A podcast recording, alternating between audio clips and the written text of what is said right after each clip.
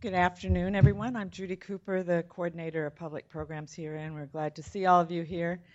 Um, the this is the, of course, the weekend of our annual book sale, and that's why there's all these people. There's someone coming in with boxes of books, so that's good. Okay, we're delighted to uh, celebrate poetry of Cave Canem scholars.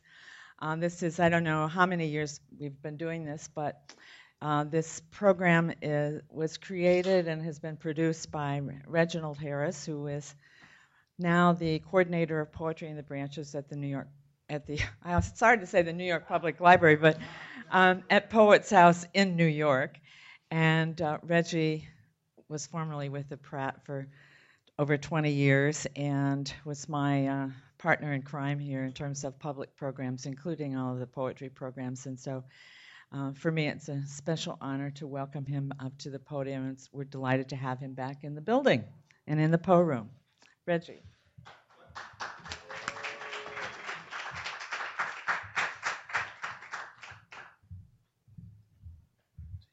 It is just like old times. People are calling me to do something. You know, where's his book? Um, thank you, Judy. It's really um, it's really amazing to be back. It's really weird. It's wonderful and odd at the same time to be to be back home. Um, what uh, Judy did not mention is that this uh, program is part of a whole series of amazing events that we uh, that is that that are done here um, at Pratt, and I think that um, actually, as you go around the country or look around the country, you realize that this is probably one of the best series of events that you have here, um, back here at home in Baltimore. And we're all very fortunate and very thankful for Judy. Um, those events can be found in our wonderful compass. Um, see, I'm just going back into the same old thing. And I want to um, highlight a couple of other poetry events that are coming up um, in January and February a couple of uh, poetry and conversation uh, programs. Uh, the first one um, will be on the 11th, featuring my play cousin, Clarinda Harris. Um, and then in February, it will be um, Ishion Hutchinson and Valzhyna Mort from uh, University of Baltimore. So uh, please be here for those. And tomorrow, if you happen to be in town, this should be very interesting. Touré will be here to talk about being post black. I'll just let that sit there. Um, but today, uh, it is a very great pleasure to do another uh, Canem reading. Cave Canem is an African American poetry workshop and retreat. Um, that's officially what it is. In fact, it's a great big family. And so I always say that this is like a family reunion. And in fact, it is. The crew from DC just arrived, and our crazy uncle, Tony Medina, is here, um, trying to find a seat.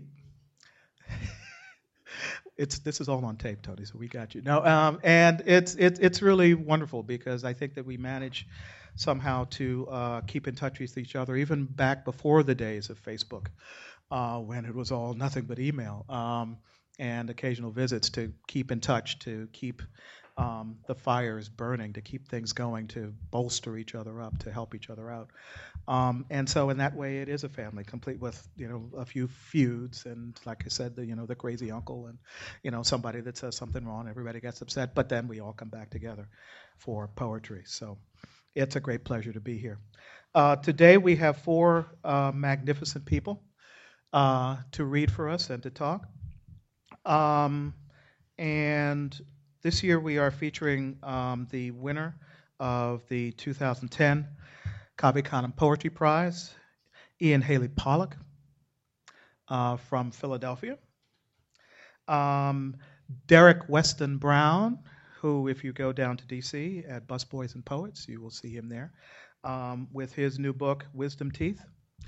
Uh, Khadijah Queen, uh, her new book is uh, Black Peculiar and Evie Shockley, um, whose new book is, speaking of being post black, hers is The New Black. Something's going on. Hmm. Um, around here.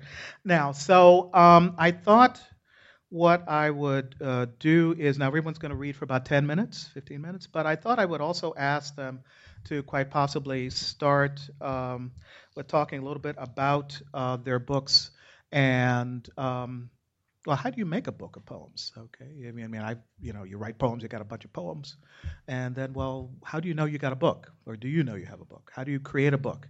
Um, this is interesting in that the guys, Ian and Derek, these are their first books. Is that right?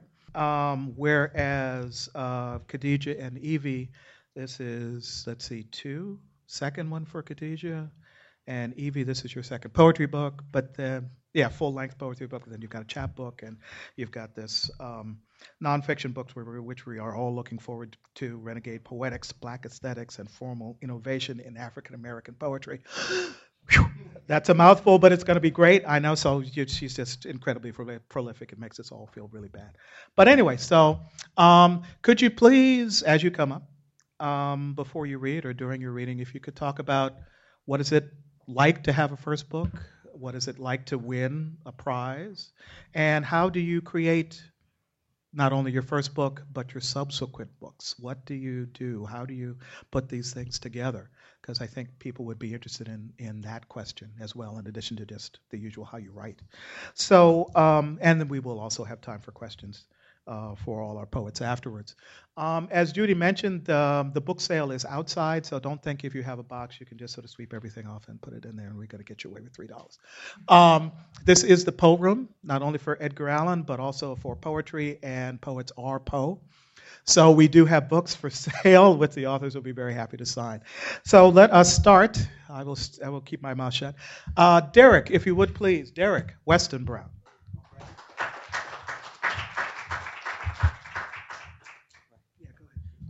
Hey, it's good to be here. Thank you, uh, Reginald. Thank you. Thank you, Enoch Pratt Library. Um, good to see y'all, Cave Canem folks. Good to see familiar faces, happy faces. Um, okay, first question. What I guess what is it like to to have a first book out? It's it's an interesting feeling every day. Um, I think my book came out in April, but it was almost a nine month process with us putting it together with the publisher and talking about it and coming up with ideas on, you know, where I'm where I'm gonna read, how is it gonna look, all those different things. So I always say it's like my this is like my my first child in a sense, you know. So I'm just happy that it's here. I don't care, you know, what sex it is. I'm just glad it's here and it's healthy and it's great. You know, that's how most parents would be. Boy or girl doesn't matter. I'm just happy that you're here and you're healthy and you're doing your thing. Um, the process for putting the, the I guess the process for putting the book together was just uh, this is the culmination, I say, of uh, of living in two places. Part of this book is North Carolina, and part of this book is the D.C. area. And uh, the parts that are North Carolina are um, the personal poems, and then the majority of the poems that deal with like societal things and race and gentrification. That's all D.C. D.C. is where I grew up. I say to become like an actual adult and a person, and actually to grow up as a writer and to find out what it means to workshop and connect with people. So this is the book of uh, of a beginning, but of a growth. So wisdom teeth is a metaphor for just growth. Um, with wisdom teeth, it's inevitable that there's going to be some pain if you don't get rid of those wisdom teeth, and also within life, um, there's going to be some movement whether you want it or not, and how are you going to adjust? So that's the metaphor. We'll start with the first poem, and it's for writers. It's called Hourglass Flow. To write all night long, the hourglass is still slow. Flow from hellborn to free power like Wilco. MF Doom. Blame comfort, blame a city of coffee houses and lounges. Blame ego and pride and all that clever stuff. Blame self. Blame the crafty inner only child and his addiction to pleasing and head pats. Blame the anxious inner prospector and gold fever. Blame voice. Blame that voice that wants to sound like a poet, but not sound like a poet, wanting to sound like a poet. Blame distractions, but again, that brings it all back to self, doesn't it? Blame ritual, blame fear of failure, blame the voice in your head that doesn't like you. Blame competition, blame loathing and book deal envy, blame the workshop in your head. Blame expectations the size of a pig iron plow. Blame clock hands and clock faces, blame stuck keys and humming hard drives, blame that lost hour of slumber, blame unreadable REM sleep scribble. Then remember the ritual of trying, falling, the get up and dust off, the look to see if anyone is watching. Remember each day is a draft, remember possibility, process, remember place, remember voice, patience, remember to forgive yourself. Right that's the start. I'm not used to this library thing because you know sometimes you finish poem, be like, "Yay, clap!" So it's all good. I was in Chicago um, this past week doing, I guess, the traveling poet writer thing. So that was new for me, going to different places and always experiencing folks and just their experiences and stuff. Um, so this is a DC poem. It's a true story. Took place in a uh, bookstore. Uh, the name will not be revealed to protect those who worked in the bookstore, and uh, it's a dialogue poem. It's called Mother to Son. True story. Boy, I'm trying to buy you these books. Your grandma's trying to buy you these books as a gift for free. And you gonna cry? Because we won't get you the book you want? Mom, you see this? Mm-hmm. Boy, you better stop crying and whining. I didn't raise you to be suburban. Now dry it up.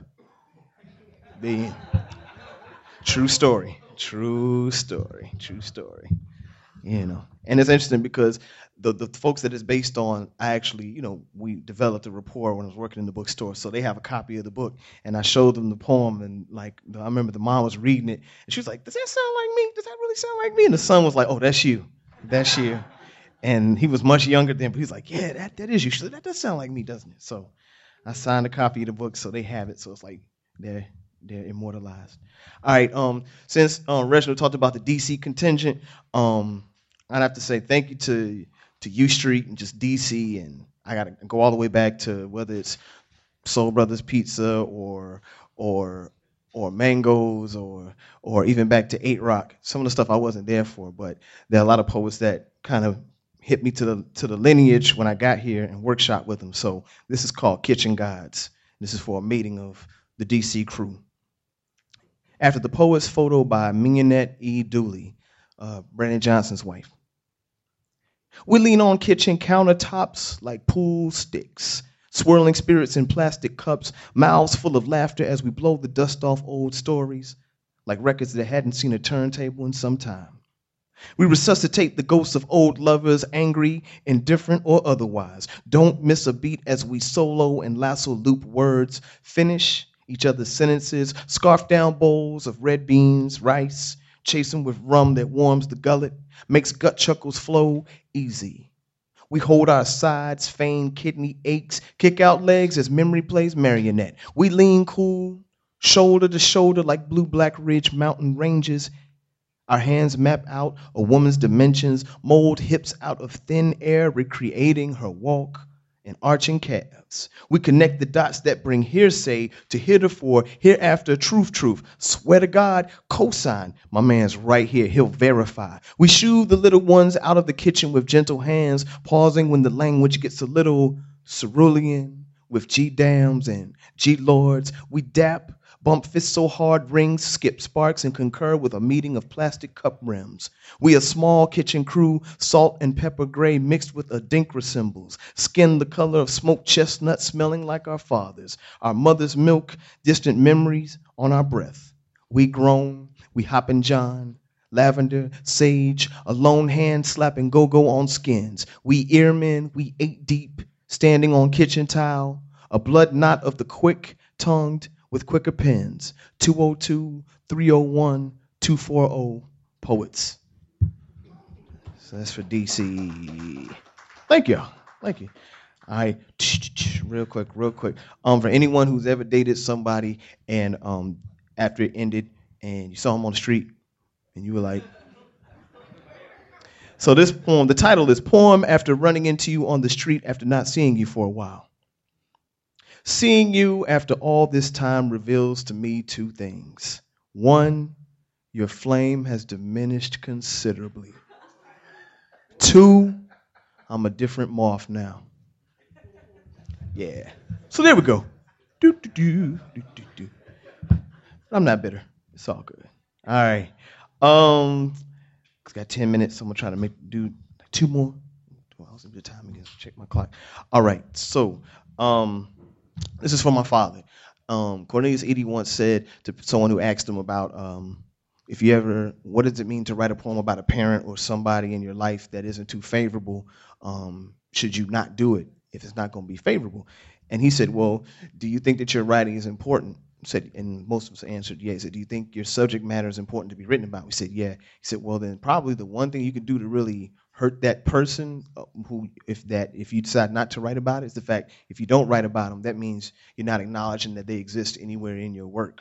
So if you really want to take a shot, you don't write about them at all. But this is about my father. He is a portion of my my life, and it's cool. So, and I've memorized this one. So this is called Legacy. My father's vocabulary is quite extensive, but he still can't find the words for I love you, nor the synonyms, the acronyms, abbreviations. I guess this is why I am a poet. I've inherited the words lost to his dictionary. I am the latest volume, updated. I am the New Testament. That's for my dad. All right. And to close it out, I'll keep it short. Um, I enjoy um, relationship poems because they're really great. And reading through this book is just also interesting because it's kind of like a you could kind of follow it and be like, oh, that's what he was going through at that time. So um, this poem, very short, is called uh, was after Patricia Smith's "What It's Like to Be a Black Girl" for those who aren't. This title is "What It's Like to Date in D.C." for those who haven't after Patricia Smith. It's like having a mouth full of prayer when all you're looking for is that one amen. That's it. Thank you.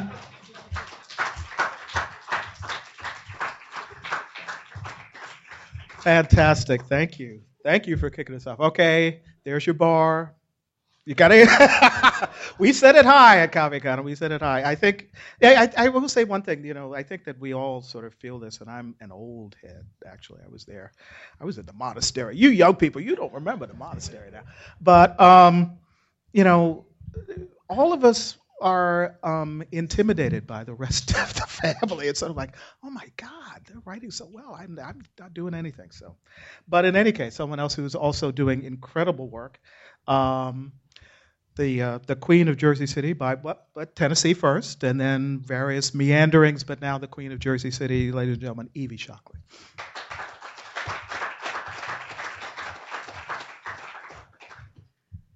Yay! Thank you all. Thank you all. Thank you, Derek. It's good to hear those poems after seeing them on the page mostly. Um, um, about writing books what I still don't know anything about it. That's that's what I have come to the conclusion of. The first book was um, one of those books, like Reggie mentioned. I think um, that you're writing poems, you're writing poems, and um, one day someone asks you if you have a manuscript, and you say yes, and go home and put that together. Um, and there's a lot of weeding um, and pruning um, going on in the process. Um, if there's anything I could say about the difference between a first book and a second book, it's usually that the second book takes a lot less time, not because the writing individual poems takes less time, but because you've already reached a place where you know something about who you are as a poet, and so um, you you cut out all that process of of getting to the place you want to begin um, to begin from. So um, this second book um, is one that I think of as a kind of a meditation on the meaning of race in um, the U.S. Um, particularly blackness, but not just blackness, because race uh, is a part of all of our lives. Um, it's a book that I started thinking about as a book. I had been I had published uh, Half Red Sea and was writing poems, um, but began to realize that what was going to be important for many of the, the things that I was I would be writing at that point and uh, for a little while was um, an awareness I was beginning to have of how not just how different people experience race differently, but how that functions often generationally. I was um, teaching college and confronting young um, African American students, uh, in particular, who I expected to think, you know, the way I did about race, and who had very different kinds of ideas um, sometimes. That gave me, you know, after getting kind of angry with them uh, for a while, I remembered or realized that I have also very different ideas about race than my mother has. And, um, you know, for her to have grown up in Jim Crow, she has a different experience than someone who literally was in the first year of desegregation in the, the southern town where I grew up, Nashville. Um, and let me tell you, it was not 1954. um, and, um, and how could I expect it to be different for kids whose sort of first presidential vote went for Barack Obama? Um, so hopefully you'll hear some of that in the poems I'm going to read, um, but they won't all necessarily focus um, specifically on those those themes. Um, I'll start with the, the poem that opens the book, like Derek, follow that model. It's called My Last Modernist Poem, number four, or Re Rebirth of a Nation. A clean cut man brings a brown blackness to a dream carved, unprecedented place.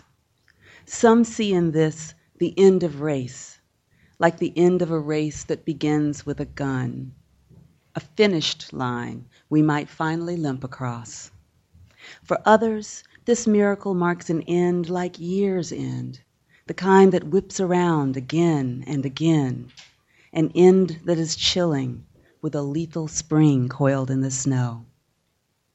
Ask Lazarus about miracles. The hard part comes afterwards.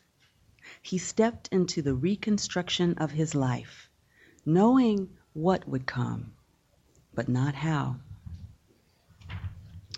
Um, this next poem, I, I, had been going to read um, something else, and I realized, you know, I am in Maryland, and this is the home state of Frederick Douglass, and therefore I need to read my Frederick Douglass poem, or one of the two actually Frederick Douglass poems I have in this book. He's so fascinating to me. Um, so this um, this poem is called From the Lost Letters of Frederick Douglass, and I imagine a letter that was um, never sent to his uh, daughter Rosetta. June 5th, 1892. Dear daughter, can you be 53 this month? I still look for you to peek around my door as if you'd discovered a toy you thought gone for good, ready at my smile to run up and press your fist into my broken palm. But your own girls have outgrown such games, and I cannot pilfer back time I spent pursuing freedom. Fair to you, to your brothers, your mother? Hardly. But what other choice did I have? What sham, what shabby love could I offer you so long as Thomas Auld held the law over my head? And when the personal threat was ended, whose eyes could mine enter without shame if turning toward my wife and children meant turning my back? Your mother's eyes stare out at me through yours of late. I think you think I didn't love her that my quick remarriage makes a Gertrude of me, a corseted Hamlet of you. You're as wrong as you are lucky. Had Anna Murray had your education as a girl, my love for her would have been as passionate as it was grateful. But she died illiterate when I had risked my life to master language. The pleasures of book and pen retain the thrill of danger even now, and you may understand why Ottilie Assing, come into our house to translate me into German, could command so many hours, years of my time, or as you would likely say, of your mother's time. Forgive me, Rosetta, for broaching such indelicate subjects. But as my eldest child and only living daughter, I want you to feel certain that Helen became the new Mrs. Douglass because of what we shared in sheaves of my papers. Let no one persuade you I coveted her skin. I am not proud of how I husbanded your mother all those years, but marriage, too, is a peculiar institution. I could not have stayed so unequally yoked so long without a kind of freedom in it. Anna accepted this, and I don't have to tell you that her lot was better and she happier than if she'd squatted with some other man in a mutual ignorance. Perhaps I will post rather than burn this letter this time. I've written it so often, right down to these closing lines in which I beg you to be kinder, much kinder to your stepmother. You two are of an age to be sisters and of like temperament. Under other circumstances, you might have found friendship in each other. With regards to your husband, I am, as ever, your loving father, Frederick Douglass.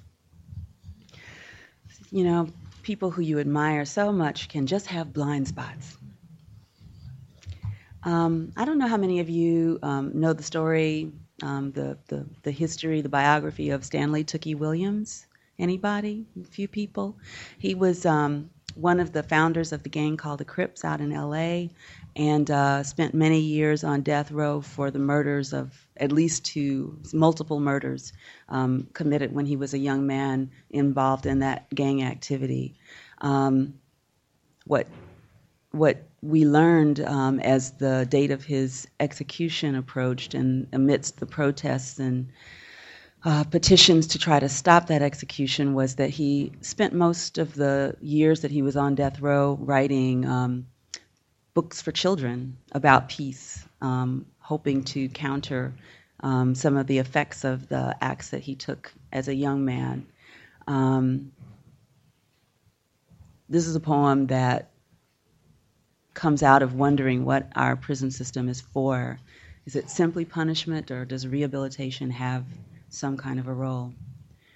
Um, a sonnet for Stanley Tookie Williams, and the epigraph is from Bob Marley. Won't you help to sing these songs of freedom? Cause all I ever have, redemption songs. All month, this country has careened toward cold and winter's celebrations. What a star announced, a birth, and then a chance to fold a year away, pull one fresh from the drawer. If not clean, well, unworn. In just a few months arrives the ice hot day of the dead come back to life. Time then to ask how new and re beginnings differ. Mary bled for the December miracle, as someone must. Did you imagine sacrifice as you called the Crips to life? Did they come, those young bloods, at the crackling of your voice, like Lazarus to Christ? Vigilant night, on the road to San Quentin, candlelight. Um, I have uh, three poems that I'd like to read um, before sitting down. I hope that's not going to take me too far over over time. Um, this next one is uh, is a poem that's going to test your memory of um, fairy tales and children's stories. It's called Never After, and uh, the epigraph comes from Harryette Mullen. Was she enchanted or drugged?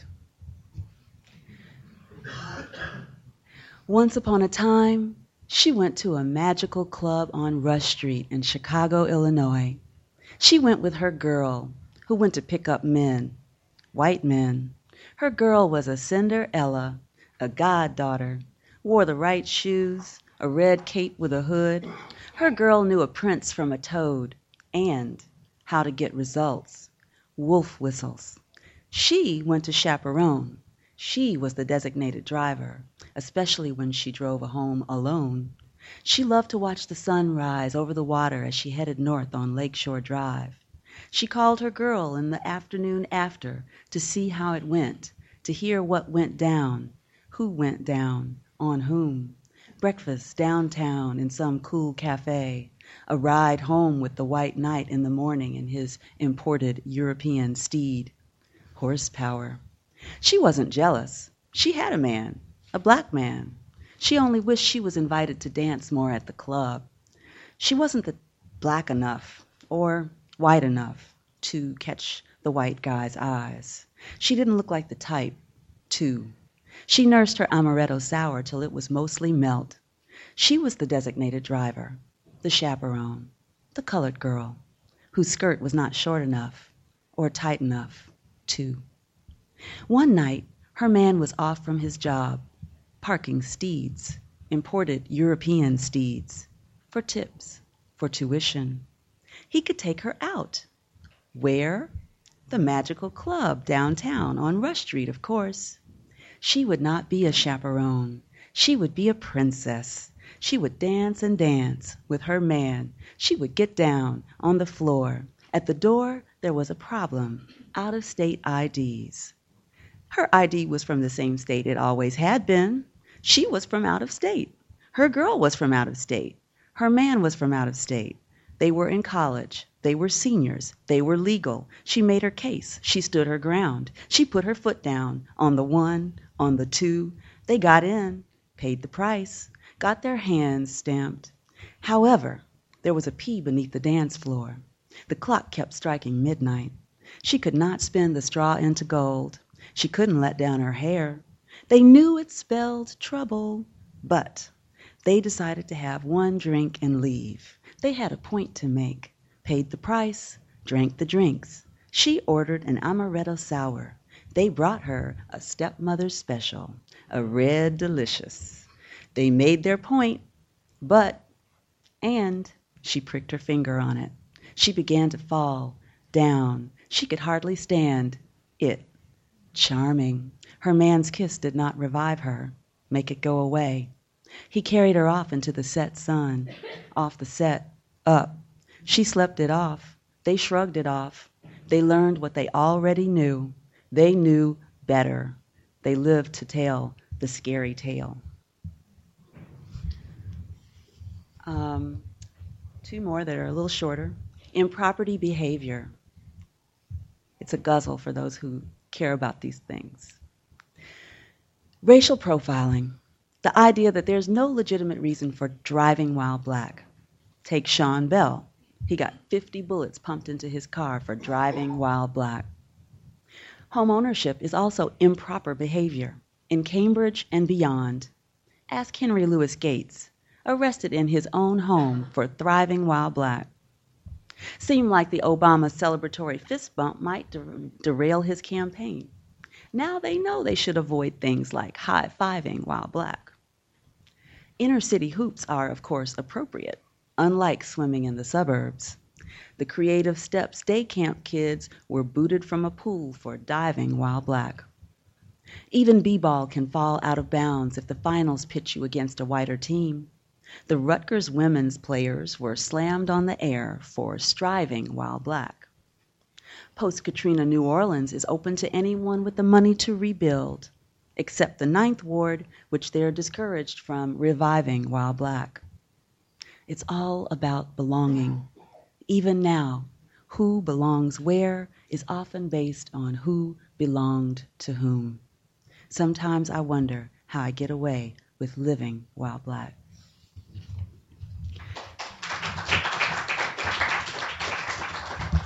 Thank you. And a short poem to close. Um, we've heard a little bit today about um, being post black. This poem is called Post White. My country, tears of thee sparkling on a stiff gray bow, tied against cognitive dissonance, getting ahead, holding it together, keeping it really warm. Sweet land of basketball, barbecue, sweet potato pie and Cadillac, liberty crowned lady with a torch in her voice, off thee I spring, hopeful at last. My love, you've come a long way, baby, on the stony road we trod, through this land where my fathers and mothers died, on poplars, in quarters, under the lash, and over the objections of the vocal few, singing, Freedom! Oh, freedom over me. And the authors of Declarations of Independence finally appointed to positions of authority. Phillis Wheatley, with pen in hand and internationally recognized skill in diplomacy, Secretary of State. Frederick Douglass, who won't Dred Scott's claim of citizenship, Chief Justice of the Supreme Court. Harriet Jacobs, master strategist, Speaker of the House, music, moving mountains. I'd let freedom ring with the harmonies of liberty.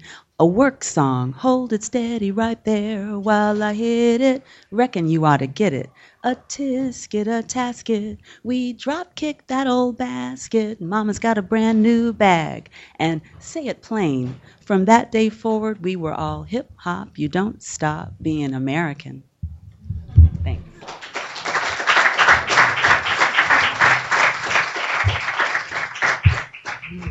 Thank you so much, Evie. Wonderful. And now, Khadijah Queen. Uh, I mentioned that we have her second book, Black Peculiar. Her first book was, or is, sorry, still, Conduit. Um, and she has been published in a number of journals and one of the anthologies with one of those great titles, Best American Non Required Reading. I'm jealous. Ladies and gentlemen, Khadijah Queen.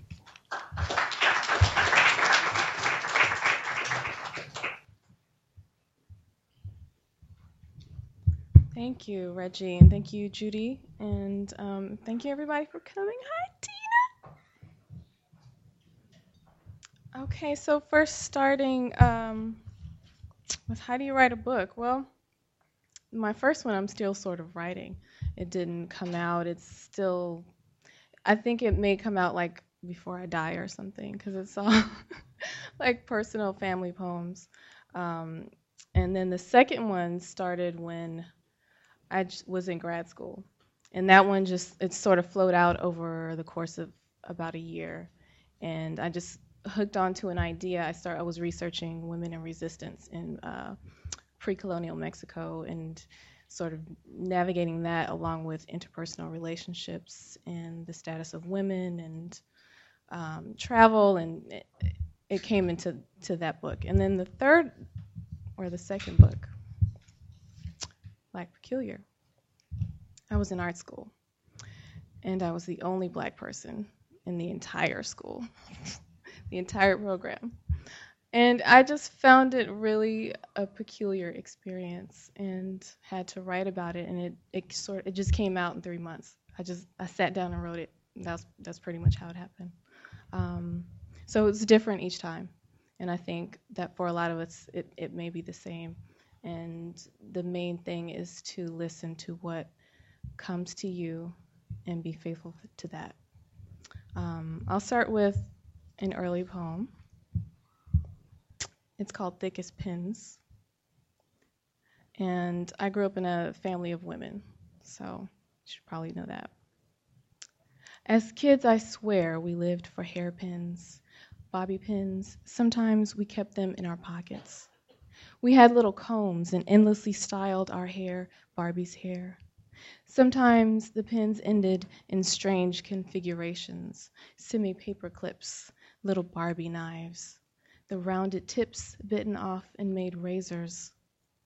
Sometimes Barbie got so mad at Ken she'd have to cut him. of course, we didn't call them by those names. Our Barbies were mahogany, June blackout, badass Grandma Cecil. Now the withering games between us, all but one a mother. What we offer each other is more than comfort. We expect a wounding. We marvel at the needle of love. Armed with those pins, we found plenty to do. It's not important what we found, we were gifted. So I'll read a few um, selections from Distance as the Root of Olive Trees um, in Conduit. Uh, and it's a little, y'all might have to just roll with me on this one. 5:22 a.m. Suffer your cherished distance wound like cord. You'll not give yourself away. You hear people on the streets braced for loss, and inside us another frozen universe is cracking. 4:24 p.m. There is an endlessness guarding the wrecked shell of your body. The strings of your muscles thrum a song tattooed in your inky throat. An unexpected sequence, like abandonment spreading into the shadow of a cheekbone, the gut of a lock. Be glad that more than once you can break. Absence, a way to make an overturned bowl of the sky.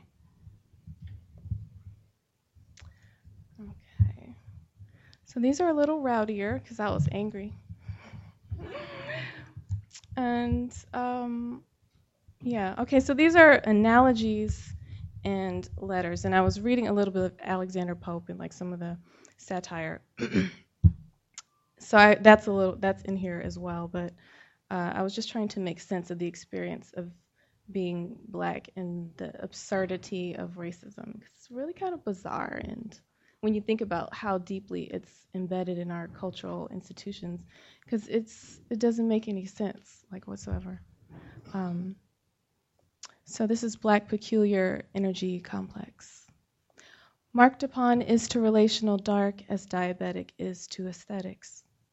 Dear puppets, I want to make you say things I cannot, but I don't want your mouths to move.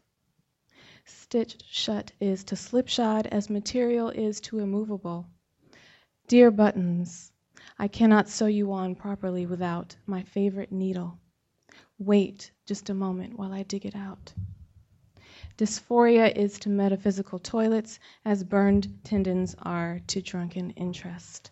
Dear Master, I am running away from you now. Alluring figures are to Derridian abundance is to interference. Dear invincible reference point, let's say we take a certain counterpoint out of the picture. The moment of strangulation, perhaps. If the peculiar energy becomes complex, just call it black.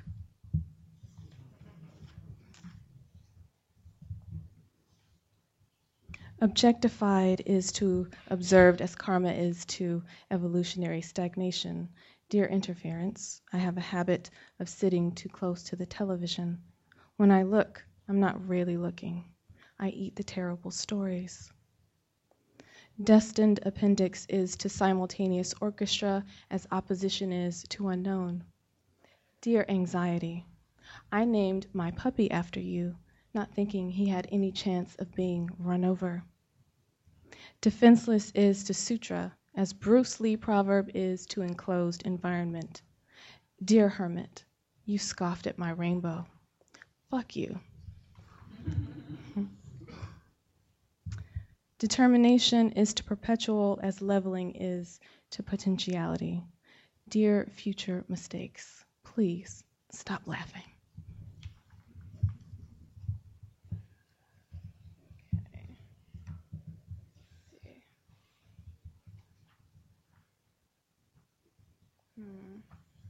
Okay, this is from um, the long section called Animus.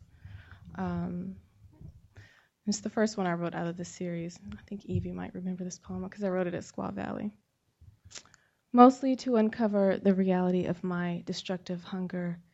He gave me nothing to eat but photographs of other people eating meat. Cooked and raw, half gone and about to be sliced. In the photographs, the people looked relaxed and not very hungry. But first, they were killing the animals with their careful machines.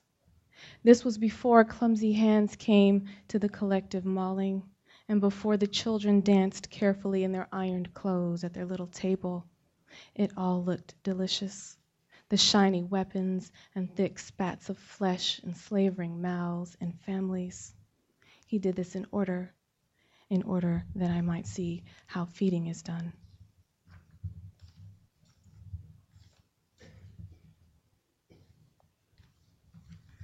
Okay. Oh, yes, let's do this one. Okay. Speaking of post black, this is mostly to uncover the reality of the myth of post blackness. He left me wounded in a room full of artists, and none of them had black eyes. One had brown eyes, but she wouldn't speak up. She looked at me forgivingly, paralyzed. Some of them saw me, but not really. One did, but he only wanted to fuck. If only I could stop bleeding.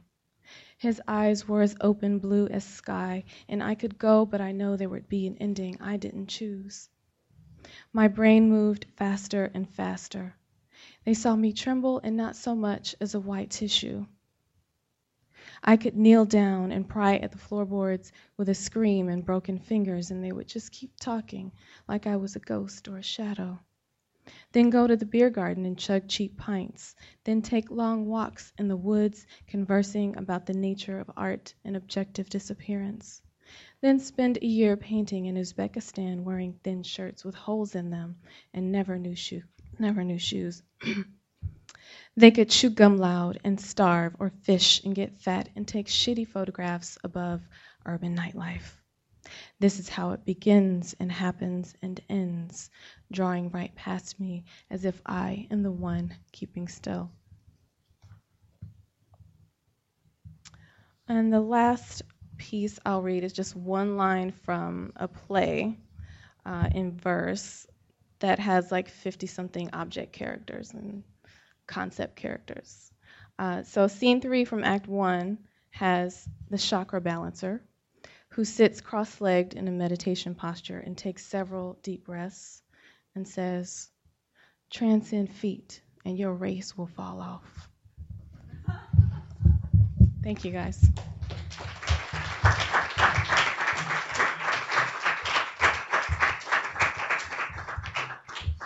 Thank you so much, Khadijah. Beautiful. And now, direct from Philly, um, and at the almost at the end of his book tour, congratulations, a book tour, that's cool, is Ian Haley Pollock, the winner of the 2010 Cave Canem Prize uh, for Spit Back a Boy. So go ahead and I'll, I'll just sort of extemporize while, while, while yes, yes while, while, you swallow. I don't want you to come up here and joke. But anyway, um, it's a great pleasure to have you here. Thank you for coming down. Ian.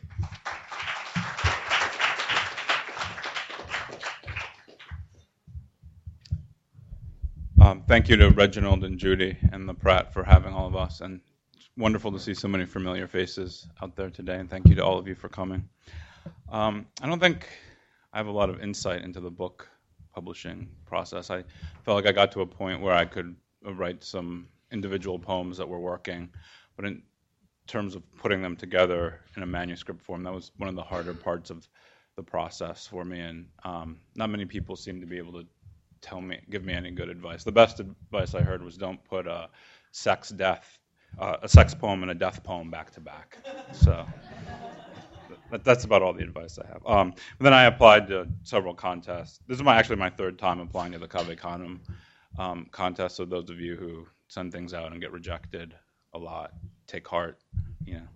Um, um, but I was sort of glad in the end to be rejected because it made me work harder. It made me cut out um, what ultimately I think were some of the weaker poems and um, made me refine some of, of the poems. So, um, you know, through rejection comes some success, I guess. Sorry.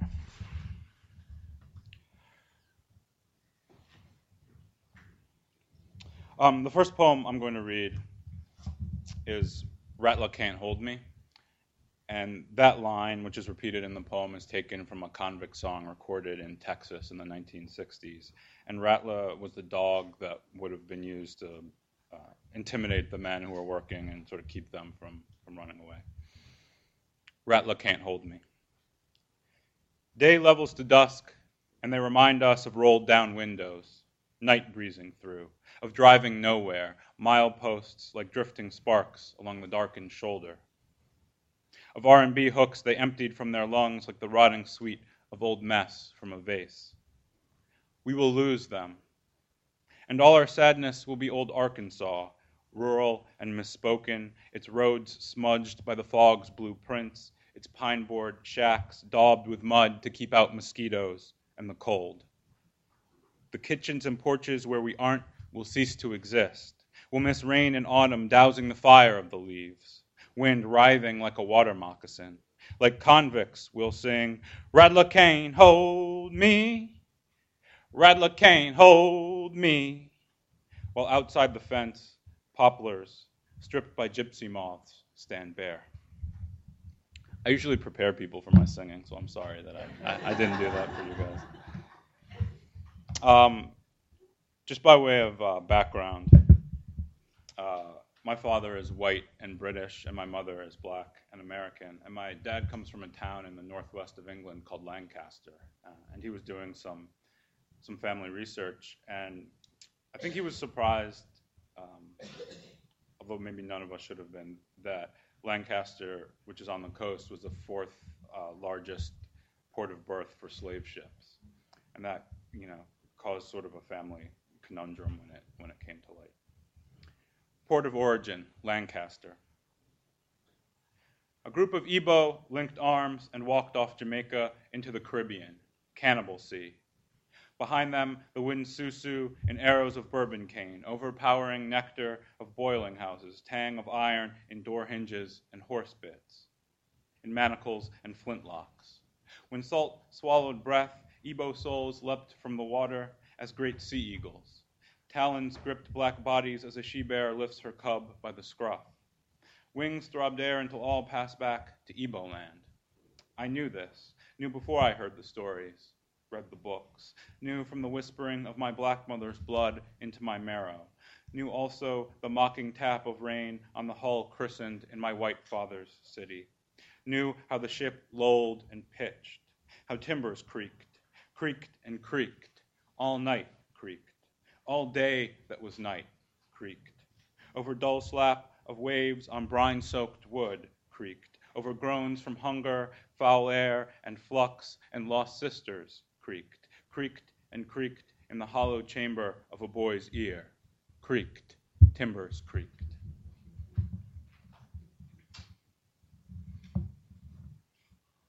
Um, so I read the next poem uh, on the air and on the NPR station in, in Philly, and the uh, the day before they had been fined by the FCC because, um, as the uh, producer told me, a cocksucker got through, and it took me I, I was like, it took me a second to understand that someone had said that word on the air and not like someone hadn't like rushed. Anyway, um, so they asked me to to change the poem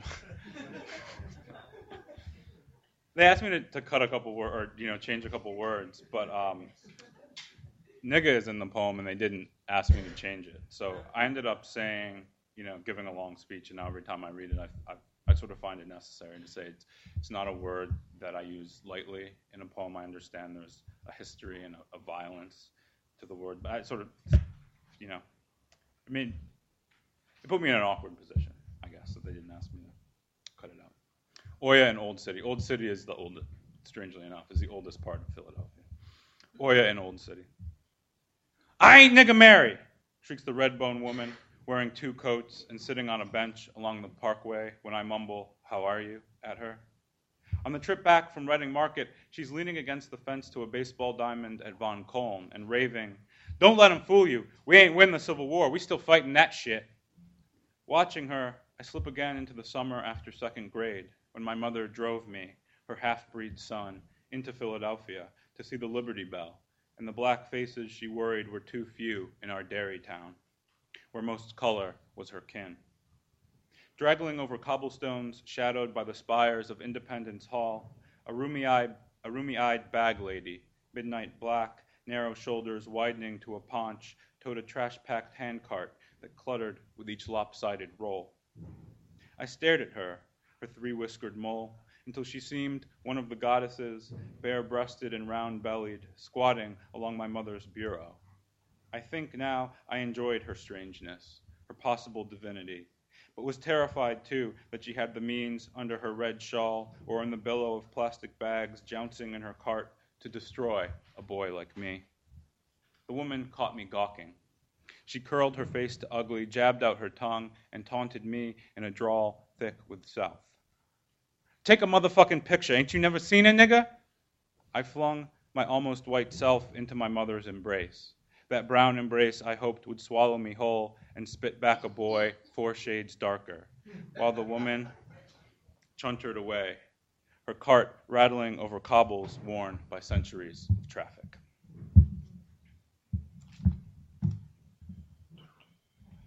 Um, so I grew up in the uh, early 90s, which is the golden age of the house party movies.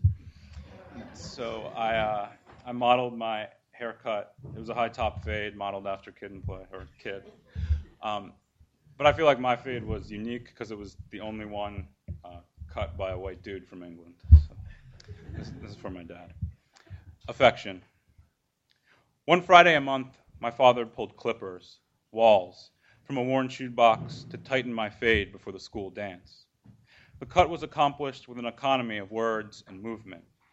I'd sit quietly under his hand, listening to the electric hum of the Wahls, while his precise strokes sent flurries of curls to the bathroom floor, and his light touch on my chin rotated the angle of my head left or right, up or down. When he bent the tops of my ears flat to shave behind them, I'd start scraping fingernails against my thighs, the full power of gravity keeping me in the red folding chair until a gruff, how's it look? And I'd shoot up to preen from the mirror and inspect. Once satisfied, I'd stamp up to my room to dress for the night, while downstairs my father swept four months, four weeks worth of hair from the floor tiles, the whisk of corn broom over linoleum sounding softly as the cradle song that a child heavy with sleep only half hears.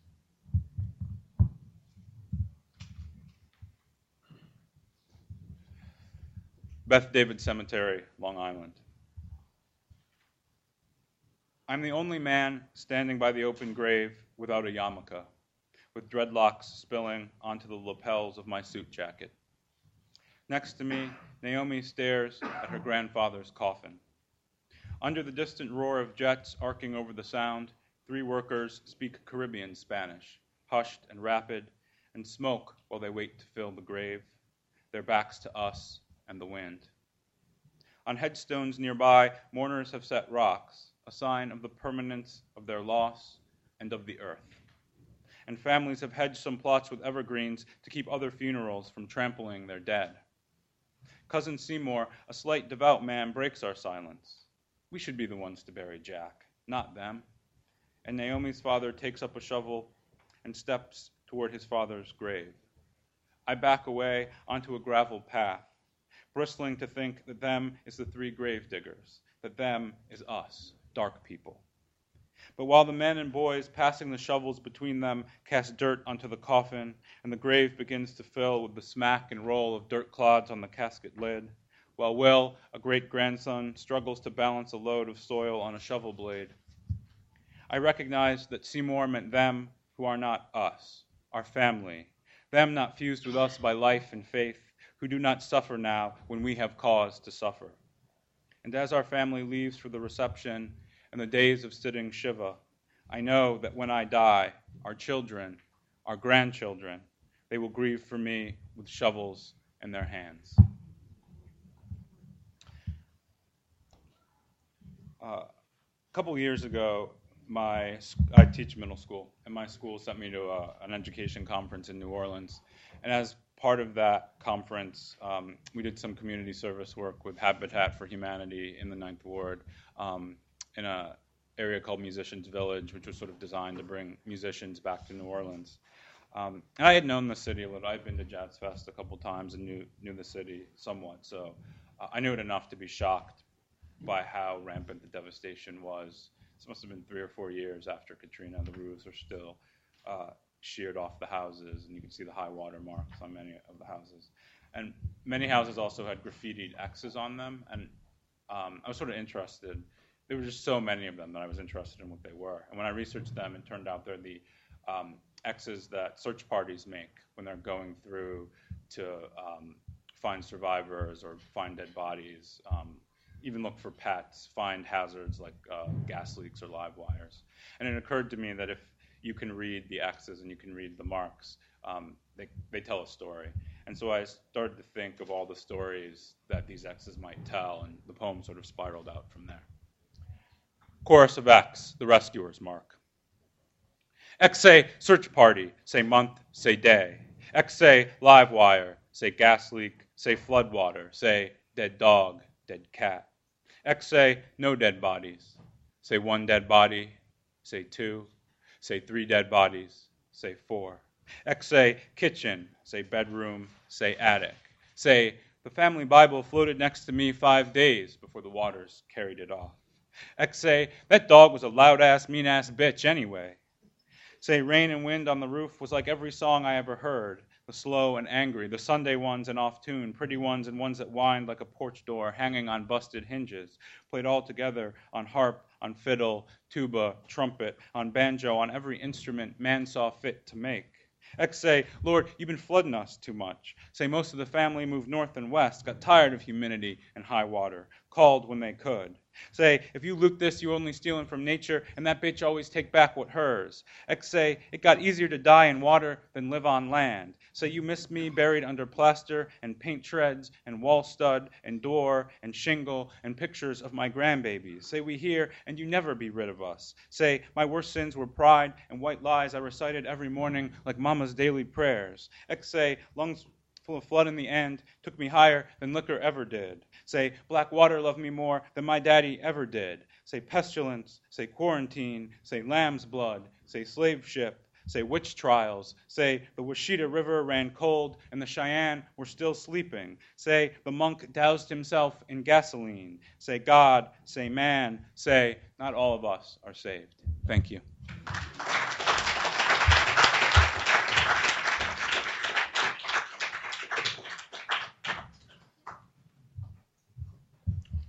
Thank you so much, Ian.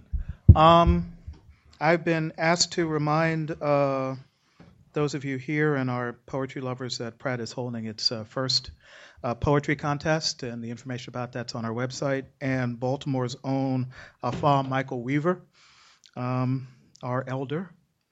Um, man, I hope to grow up to be one day. He's just so absolutely amazing. Uh, we'll be at the Southeast Anchor Library on December 15th for the an- 17th. I'm sorry, December 17th for um, um, the annual Christmas extravaganza down there, hosted by Rafael Alvarez, um, a true Baltimore character. Um, two Baltimore characters together, the building may not stand after that. Um, we do have some time for questions for our poets. If anyone has any questions who want to talk about poetry, writing, they're also teachers and of both adults and younger people. So, um, yes, please. And I think we're just going to have the, have the poets come up, please.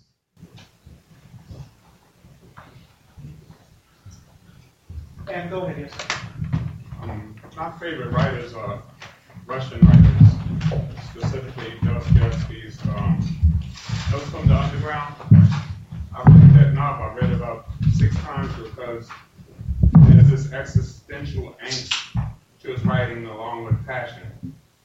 And I'm saying, and so my probably second favorite book is um, Invisible Man because it's an extension of that um, from a black perspective.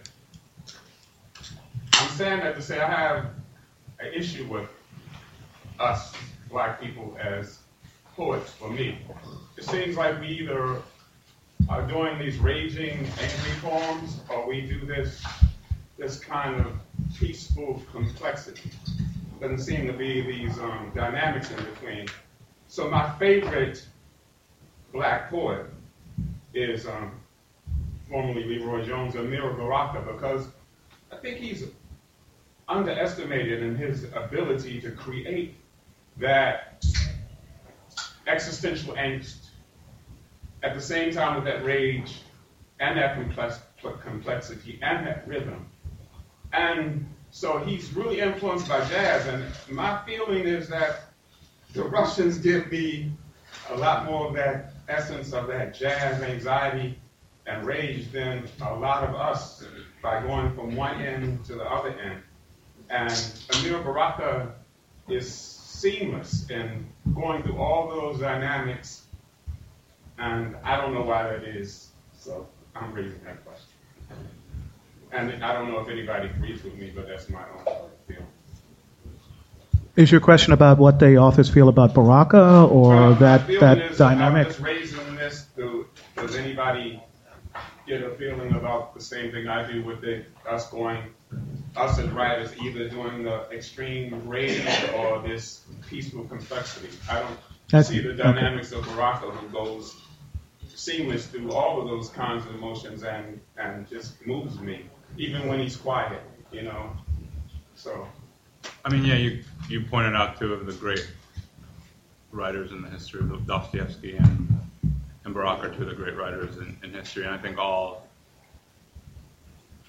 the writers that I aspire to be for the reasons that you outline. I think all writers, regardless of race, should aspire to the kind of complexity and angst that you're that you're talking about. but I'm question, I'm, my question, I guess, is a question. Yes, yes, Do we- any we're you looking for a feel that same sense that I have that we as writers go from that one extreme or that um that that screaming rage or that peaceful complexity?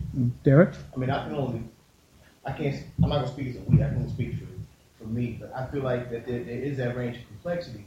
Um, cause I, love Barak's work, and I can also catch him at different periods of time in his life because of that, that collection of work that he has. So I can get all of that, so, and he, and he being one man, but he has complexity in all, in all his work.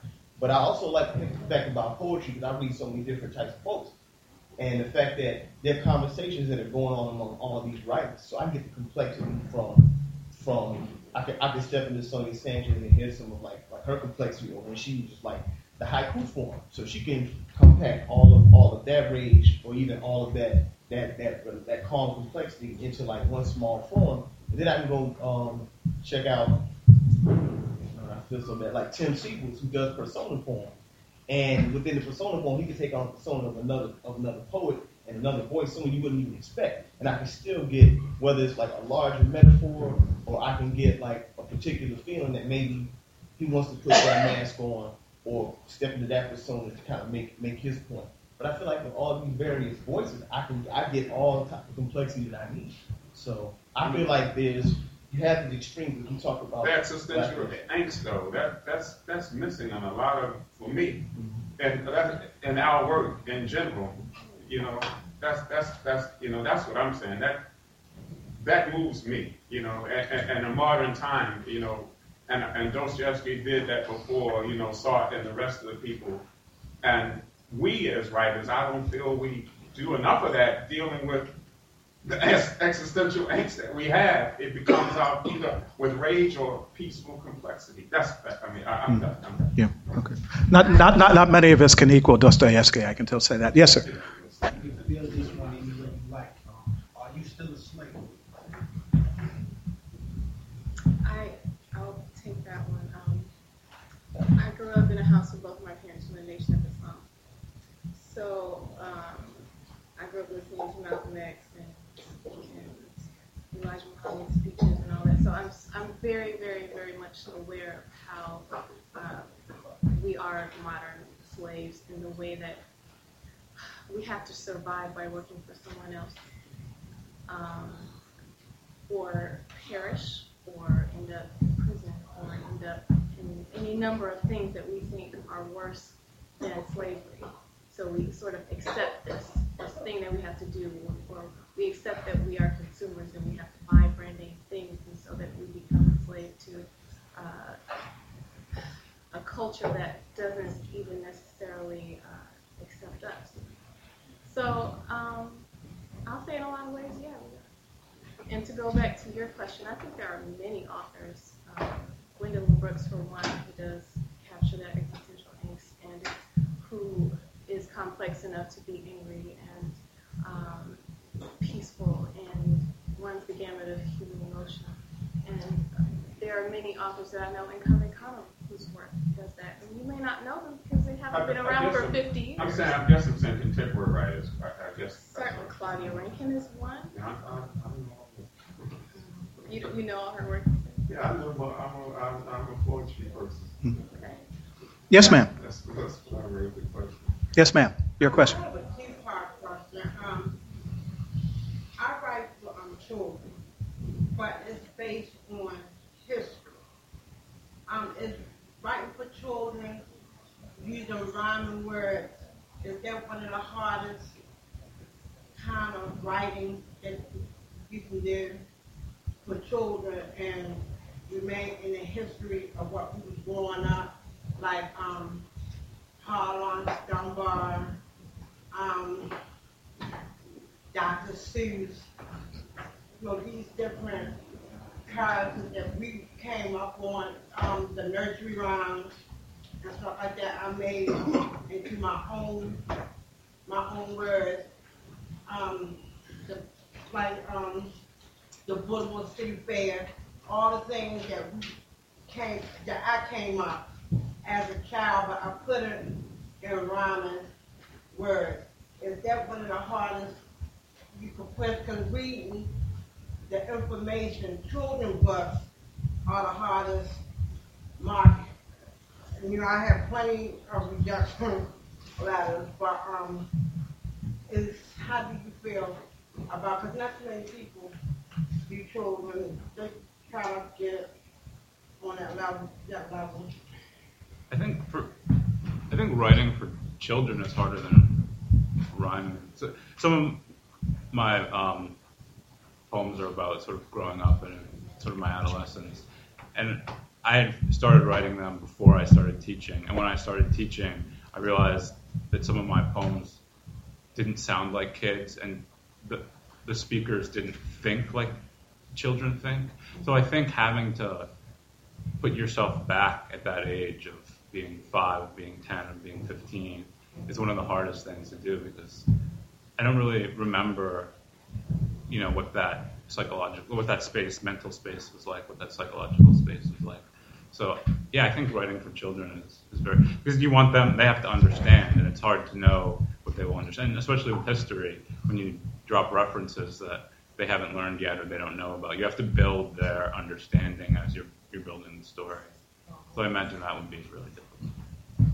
I used to be a children's librarian, and then uh, but I also work in a bookstore. We have a children's section, and um, what I know is that I watch like children when they buy books, especially some of the poetry books. There's a really great book.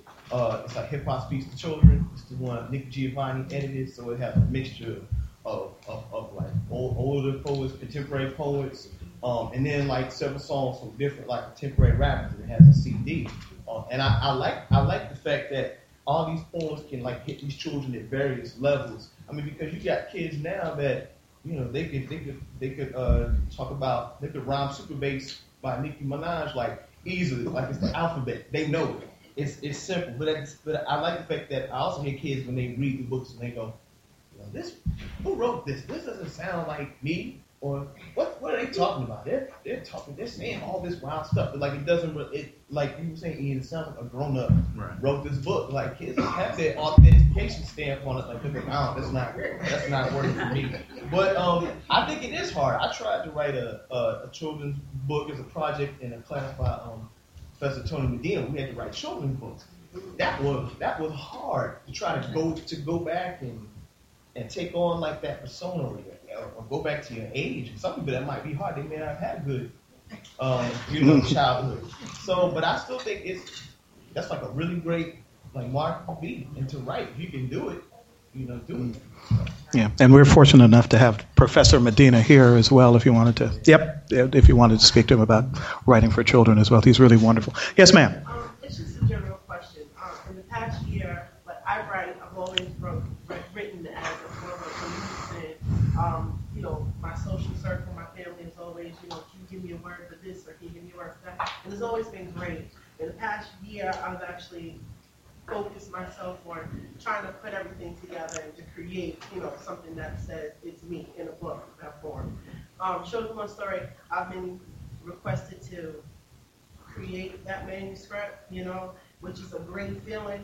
But I'm the type of person who, as much as my writing has always been consistently about love, this wonderful thing, you know, regardless of how it feels, now my brain is all over the place. I'm like, I'm having political moments, I'm having, you know, love moments, I'm having all these moments. How do you keep yourself focused, you know, when you're being asked to, okay, this is what you do, put this in manuscript. How do you keep focused on that one project rather than having 20 billion brainstorms, you know what I mean?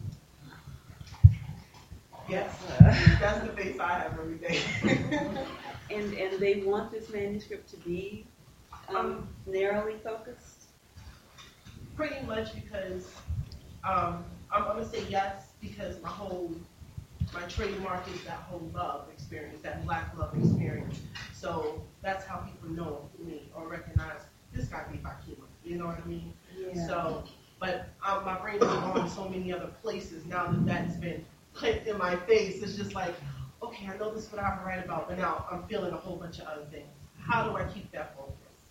Well, I mean, I have two thoughts. Um, one is you may it may take you longer to get that manuscript done, but you shouldn't try to push aside the other things that you're trying to to, to get out. Um, have some different folders and put things in the folders that where they belong, right? But um, even maybe taking it in a slightly different direction. Um, poems are not are often about more than one thing. So that political poem may be saying something about who you love and how you see them being mistreated socially or civically, right? Um, you know, whatever other things you, that you feel are unconnected to your trademark or your signature kind of style may actually be, I mean, they're all your work, so how can they not be connected? Um, so you might find that that weaving a little of that other stuff in, having thinking about how you structure the book in terms of sections and narrative arcs and emotional arcs would allow you to to make something that would be recognizable to those who come to you looking for certain things and then toss a little surprise in there for them. So don't necessarily think they have to go apart. Okay. Um, Tony, I know you had a question, and then I'll get to you. Mr. Medina? Professor.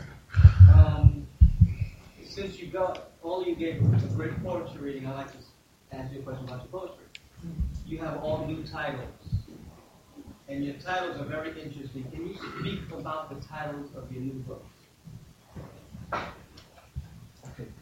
Um, I mean, wisdom teeth. I said it earlier. It's just it's like a metaphor for, for like growth, and just how with wisdom teeth, you know, it's, when, once they start coming in, you know, that you have you have that that pain, and in a sense, that's how life is with growth. You're gonna have some things that's inevitable pain, and there's gonna be some inevitable movement. And then in some cases within your life, in order to like to get rid to, to get, get get away from that discomfort or that pain, sometimes you have to move some things from your life that are painful. In the metaphor of like you gotta get those wisdom teeth pulled, or else you'll be dealing with a lot. And so, I mean, wisdom wisdom teeth is also just about adjustments too. Like you gotta hurt tooth or wisdom tooth, or something you have to adjust the way you chew. Just like in life, something gets added to to your life or your circumstance, you have to adjust the way you deal with stuff. So that's just kind of like for me, wisdom teeth, and also the whole thing on wisdom is wisdom comes out of experience. Sometimes it's not so pleasant, sometimes it's not so painful, and you have to remove stuff uh, or add stuff to gain that wisdom. Um, the new black, I mean, it's a phrase that we all know from kind of fashion. Um, pink is the new black this year. And then, you know, two years later, orange will be the new black or red will be the new black. Um, that thing that you keep coming back to somehow takes a different form and yet is that fundamental um, sort of thing at the same time. Um, the title of my book is The New Black, and it's it's a gesture towards that idea that I was talking about earlier about the extent to which your understanding of blackness or of race um, is connected to when you enter the stream of history. That it the same stream looks different depending on where you sort of come in, and um, that uh, a little bit there's a little bit in there of the more things change, the more they stay the same. Um, black is the new black, in a sense. That's all I'll say. Uh, I had a different title up until I sent this to the um, to the contest, but I, I realized it was um, and it was taken from a quote from Toni Morrison from Beloved in that very poetic section where a baby is being born in the um, in the swamp. It was uh, leave our bodies behind. I think the full quote is we are all trying to leave our bodies behind.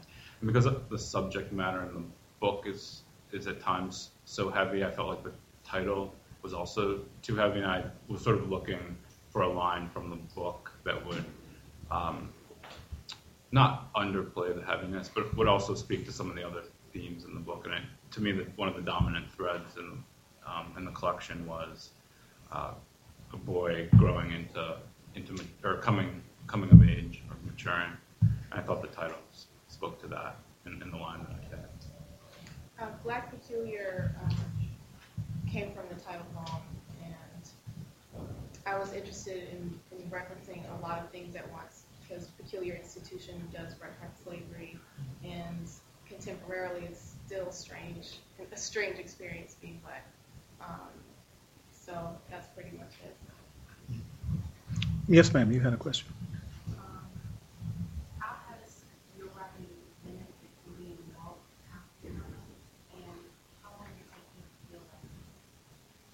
Sorry, what was the second part? I still don't feel like a poet. I don't know when that'll happen, but um, Cave Canem was really helpful for me um, in ways that sort of speak to this gentleman's question about um, sort of what is a black poem, or what you know, what is the African, what's the status of the black poetic tradition in the contemporary moment, and being at Cave Canem and seeing the broad range of aesthetics. There are people who are writing in very different and, and broad ways, and it, it made me realize that uh, a black poem can be whatever you want it to, because on on some level, everyone in the group has uh, the common experience of the African American experience. And I, I realize that that experience can go off in a myriad different ways and to try and, and narrow that down um, was the only thing that we, we sort of can't do, was the only limiting factor. Um, as someone uh, who, who, goes back to Reggie's day in Cave Canem, um, it's hard for me to think about.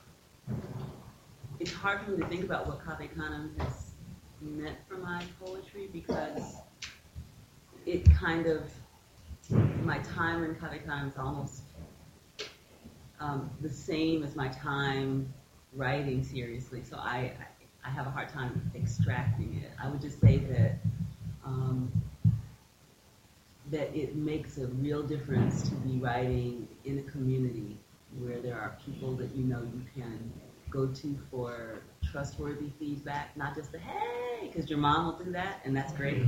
Um, sometimes you, you, mom, I need you to do that. Um, but um, sometimes you need someone who knows poetry to tell you that line is really not working, and um, and do it from a space where they believe that you can make that line work. So it's not that negative criticism either. So that's um, that's just one of the things that Canem has done um, for me, and also um, by extension, putting me in uh, a space where I have a sense the wide range of resources that are available both within it and um, beyond it. Um, when did I, as far as the second question, I mean, I was always encouraged. Um, I'll attribute this to, to Lucille Clifton, who was one of my um, poetry teachers, um, but she's not the only one. It, I had written a poem, and I was a poet. That's that's what she told me. if you have written a poem, you are a poet. Claim it, make it yours. yeah, that's wonderful. I felt like a poet for a long time, but I think it was more in secret. And when I I graduated, I got my MFA, and then I went to Cave Canem that following year. And so that was my transition into sort of being a public poet, because I was the person just sort of writing everything to myself, and I had like zillion poems that I didn't show anybody. So it was like Cave was a push to share it, and that's what it has meant for me. And it's and it's been such a positive uh, community and such an encouraging community um, that it does this for so many people. Um, Derek, I want to ask because I know all of you teach or have taught or um, and I want to ask a question which often comes up: is that can you teach Can, can you teach poetry, or can, or what do you do when you go into a classroom and say, okay, because I know Derek, you work with younger people, and we spoke about kids before, or or adults. Okay, we're going to write a poem. I'm going to teach you how to write a poem. Can you do that, or is that even possible, or what do you do in the classroom? Okay, I just real quick.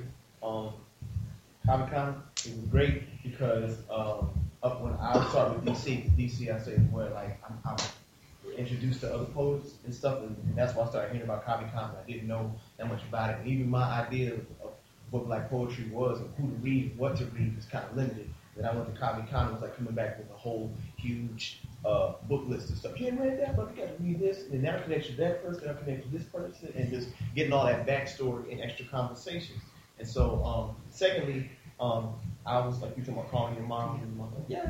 And um, so I, I called myself a writer as a little kid before I was a poet. I was writing stories about like mice fighting goblins and monsters and stuff. So I draw pictures and I look at this, and she was like, "Oh, that's great, baby. That's wonderful. You keep doing it." And she sent me to little workshops and stuff. It's like, keep going, keep going. That was always her thing. And um, so having that, having the space where you meet up with someone, they go, "Okay, that's good." Now, do you want do you want some more information on that? I said, yeah, and then that's when we got down to like the you know the bone and the gristle, the poems, and then you know there were times I got my my feelings carefully uh, squeezed. I don't like you know, uh, yeah, kind of like you know, kind of like the coach being like, okay, you know that was good, but you need to get up there, you need to you need to it. So. But um, but with teaching, I always tell my students, um, and I taught middle school, elementary school, and now I'm dealing with high schools for the first time. And I tell them, I can't, I can't, I don't, I don't teach you how to write poetry. I said, you already have, you, you are. What's the saying? Everybody's born a poet, but a society that takes us from, take, takes that art from us, and it's our job to get it back. So I said, you already have it. And so my goal is to try to keep you cultivating the poetry that you already have, and say it the way that you that you that you want to say it. And here's some resources to uh, to get this. Go ahead. Okay, everyone else, go ahead.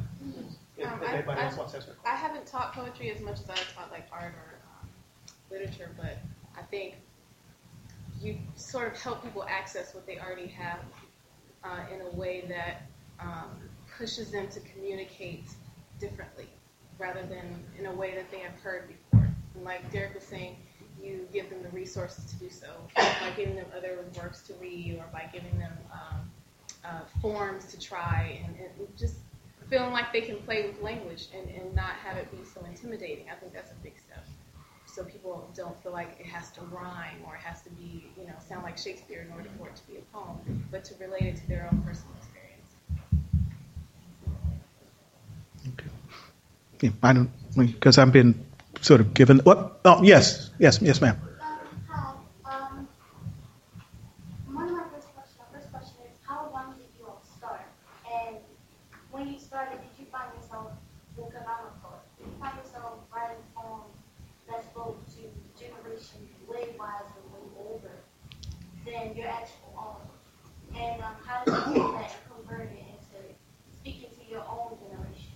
Because my whole thing is starting a new wave of generation of artists who take it seriously, who love it, and understand it, and who also can accept themselves as artists. Would say, look, said saying Rita Dove said, um, I used to, I would write little kid, I was just writing for for me. I was just writing for me and having having fun with it. And um, Rita Dove was saying as I got older, I was like, well, you know, is anybody paying attention? You know, I read, I read those mics, I read this other stuff.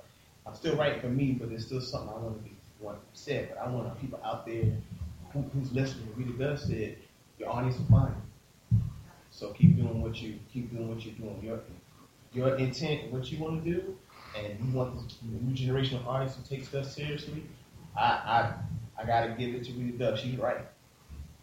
People find they will, they they will find you. Or you'll find them.